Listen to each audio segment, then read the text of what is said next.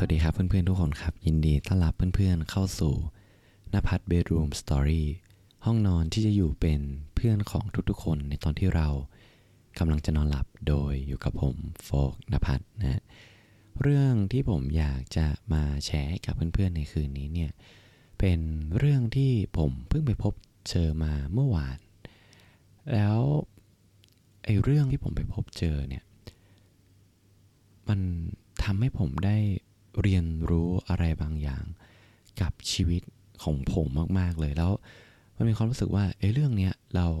รู้สึกอยากจะมาแชร์ให้กับเพื่อนๆได้ฟังกันมาก ๆ นะเพราะว่าผมเชื่อว่าเพื่อนๆหลาย ๆ คนน่ะก็อาจจะเคยหรือว่าตอนเนี้ยอาจจะรู้สึกเหมือนกับผมว่าทำไมในชีวิตของเราเหมือนโลกแม่งชอบเล่นตลกกับเราตลอดเวลาเลยวะก็คือเรื่องมันมีที่มาอย่างนี้ครับ คือ เมื่อวานน่ะสาเหตุที่ผมไม่ได้อัดพอดแคสต์ให้เพื่อนๆได้ฟังเนี่ยเป็นเพราะว่าหลังจากที่ผมเลิกทำงานประมาณสักห้าโมงหกโมงนะฮะเราก็ไปแฮงเอาท์กับพี่ๆที่ทำงาน เราไปนั่งพูดคุยกัน ไปนั่งกินกัน จะมีพี่คนหนึ่ง ผมจะขอตั้งชื่อพี่เขาว่าเป็นพี่ซีแล้วกัน ผมสังเกตได้เลย ตั้งแต่ผมเจอพี่เขาครั้งแรกคือเขาเป็นคนที่ น่าสนใจคำน่าสนใจที่เนี้ยคือว่า มันมีความรู้สึกบางอย่างในตัวผมอะที่บอกกับตัวเองว่า เราอะรู้สึกอยากจะรู้จักกับพี่คนนี้มาก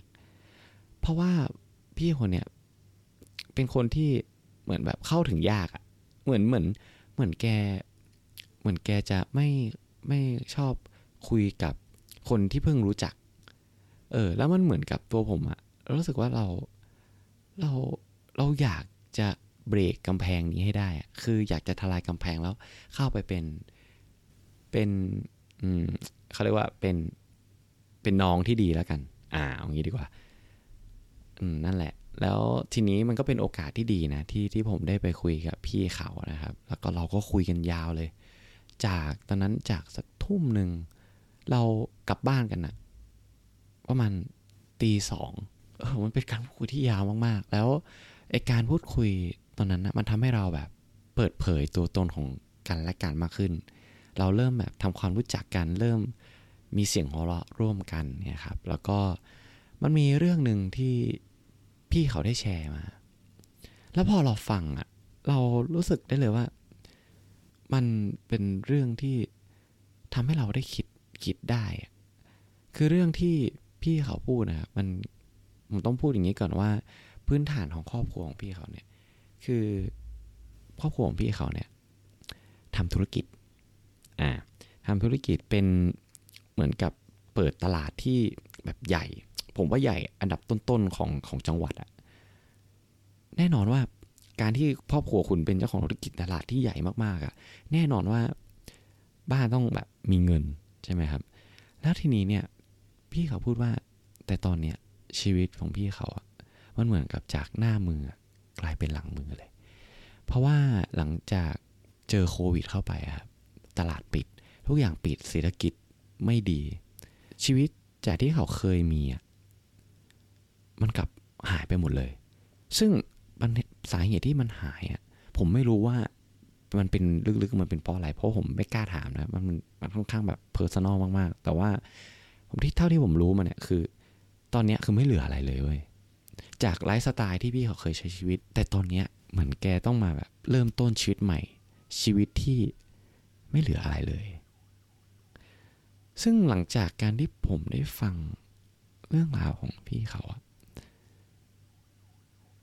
มันทำให้ผมเข้าใจเลยว่า เฮ้ย ไม่ใช่เราคนเดียวนี่หว่า ที่เจอเรื่องเลวร้ายมากๆในอดีต หรือว่าไม่ใช่เราคนเดียวที่แบบ เจอโลกเล่นตลกกับเรา ผมอะเป็นคนมีปมมาก ๆ เลย คือตลอดเวลาผมรู้สึกว่าทำไมอะในชีวิตของผมอะต้องเจอเรื่องหลายๆเยอะแยะมากมายเลยว่าคือผมจะชอบตัดพ้อตัวเองนะในวัยเด็กว่า เออทำไมเราต้องมาเจอเหตุการณ์ที่ไม่ดี อย่างเช่น ปัญหาเรื่องครอบครัว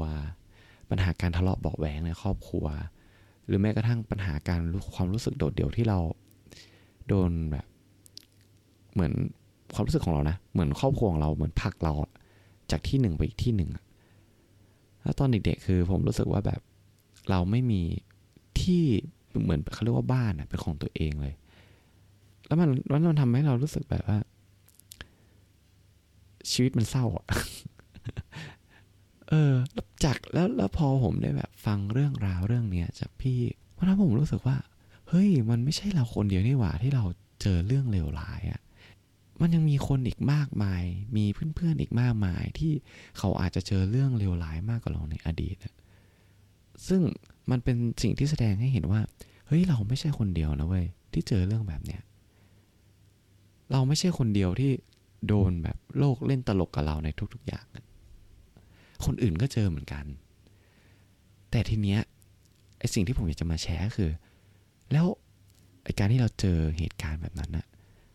เราจะสามารถที่จะเรียนรู้อะไรจากมันได้บ้าง หลังจากที่พี่เขาเล่าเรื่องครอบครัวของเขา พี่เขาก็พูดมาหนึ่งอย่างนะครับว่า แต่ก่อนหน้านั้นนะพี่เขามีน้องคนหนึ่งเขาเนี่ยไม่เคยได้แบบพูดคุยกับน้องเลยนะ เหมือนเหมือนไม่สนิทกันเลยอะแต่ว่าพอมาเจอเหตุการณ์เนี้ยพี่เขากับน้องเขาอะ เออเริ่มมาพูดคุยกันมากขึ้น เพราะมันมีปัญหาครอบครัวใช่ไหมเราก็เลยมาแบบมาพูดคุยมาช่วยเหลือซึ่งกันและกัน มันเลยทำให้พวกเขาอะกลับสนิทกันมากขึ้น แล้วมันมีคำคำหนึ่งประโยคประโยคหนึ่งที่พี่เขาพูดแล้วผมรู้สึกมันซึ้งมากๆเลยนะคือกูอะโคตรรักน้องเลย ยิ่งกว่าพ่อแม่อีกน้องคนเนี้ยน้องอะ่ะเป็นสาเหตุ ที่ทำให้กูยังมีชีวิตอยู่ที่ทำให้กูสู้ได้ โอ้โห แล้วผมก็ฟังแล้วผมตอนนั้นผมรู้สึกแบบ น้ำตาคอเบ้าอะ่ะ แล้วผมก็ถามว่า แล้วพี่อะได้พูดคำเนี้ยกับน้องหรือยัง พี่เขาบอกว่า เออ ได้พูดไปแล้ว ซึ่งผมว่ามันเป็นสิ่งที่แบบสุดยอดมากๆเลย เพราะว่ายังมีอีกหลายคนน่ะที่มีความรู้สึกที่ดีกับคนคนหนึ่ง แต่ไม่กล้าที่จะบอกความรู้สึกตัวเองออกมา และที่น่าเศร้ากว่านั้นคืออะไรรู้ไหมฮะคือพอคนนั้นได้ตายไป พวกเขาเหล่านั้นกับกับกล้าพูดในสิ่งที่ตัวเองรู้สึกมาตลอดแต่เขาคนนั้นที่จะพูดถึงอะกลับไม่อยู่ในบนโลกใบนี้แล้วอะแต่พี่เขาได้ทำในสิ่งที่มันคุ้มค่ามาก ๆ เลยก็คือบอกความในใจ ให้กับคนที่เราแคร์ผมว่าทุกๆอย่างที่มันเล่นโลกมันเล่นตลกกับเราหรือ ปองเป็นชีวิตที่มันแย่ๆกับเรา มันอาจจะมอบโอกาสอะไรบางอย่างให้กับชีวิตของเราได้เหมือนกัน เหมือนในเคสพี่เขาอะถ้าไม่เกิดเหตุการณ์เนี้ยพี่เขาคงไม่ได้แบบมามาสารสัมพันธ์กับน้อง จนแบบมีความรู้สึกที่ดีขนาดเนี้ยได้ ถึงแม้ว่ามันในสถานการณ์ที่แย่แค่ไหนก็ตามอะ มันก็ยังมีสิ่งดีๆ ซ่อนอยู่ตรงนั้น หรือแม้กระทั่งผมเอง ผมว่าชีวิตผมเราเจอปัญหาครอบครัวมามากมาย เราได้เจอคนแย่ๆที่เข้ามาในครอบครัวของเรามากมาย แต่ว่าสิ่งหนึ่งที่ทำให้ผมมามองตอนเนี้ยและเรียนรู้ได้เลยก็คือไอเหตุการณ์แย่ๆเหล่านั้นนะมันทำให้เราอะเป็นคนที่แคร์ความรู้สึกของคนมาก ๆ เพราะเราเคยเจอคนที่ไม่เคยแคร์ความรู้สึกใคร แล้วมาทำร้ายจิตใจเรา แล้วเรารู้สึกว่า เราไม่อยากจะทำให้คนอื่นที่อยู่รอบตัวเราอะรู้สึกอย่างนั้น ก็เลยทำให้ผมรู้สึกมีเอมพัตตีมีความเห็นอกเห็นใจกับเพื่อนๆ มาก ๆ นั่นแหละ แล้วก็ไอเหตุการณ์นั้นมันก็ทำให้ผมได้สามารถที่จะจัดการควบคุมอารมณ์ของตัวเองที่ปล่อยออกมาให้กับคนอื่นได้ดีมาก ๆ เลย แล้วมันเป็นสิ่งที่ผมรู้สึกอยากขอบคุณเหตุการณ์เหล่านั้นที่มันทำให้ผมเป็นผมในวันเนี้ย ซึ่งแน่นอนว่ามัน ในตอนนั้นมันความรู้สึกมันจะโคตรแย่นะเว้ยแต่ว่าผมเชื่อว่าถ้าเราพยายามมองหาจุดแสงสว่างเล็ก ๆ เจอ ผมว่าไอ้อันนั้นแหละ มันเป็นสิ่งที่ทำให้เราได้เติบโตกับมันได้ดีที่สุด แล้วทำให้เราเป็นเราในถึงทุกวันเนี้ยก็จบนะฮะ เรื่องที่ผมอยากจะมาแชร์ ซึ่งผลสรุปก็คือ ตอนนี้ผมรู้สึกผมรู้สึก รู้สึกว่าสามารถคุยกับพี่เขาได้เอางี้ดีกว่า แล้วรู้สึกสนิทกันมากขึ้นหลังจากการที่ได้คุยกับครั้งนั้น แล้วก็รู้สึกโชคดีมาก ๆ ที่เอาตัวเองเข้าไป ในบทสนทนานั้น เพราะมันทำให้ผมได้เรียนรู้เรื่องราว มากมายที่มีค่ามาก ๆ แล้วก็ได้มาแชร์กับเพื่อน ๆ ได้ฟังกันในคืนนี้นะครับ ก็สำหรับคืนนี้ผมโฟกนภัทร ต้องขอลาเพื่อนๆไปก่อนนะครับ แล้วเรามาเจอกันใหม่ในตอนหน้า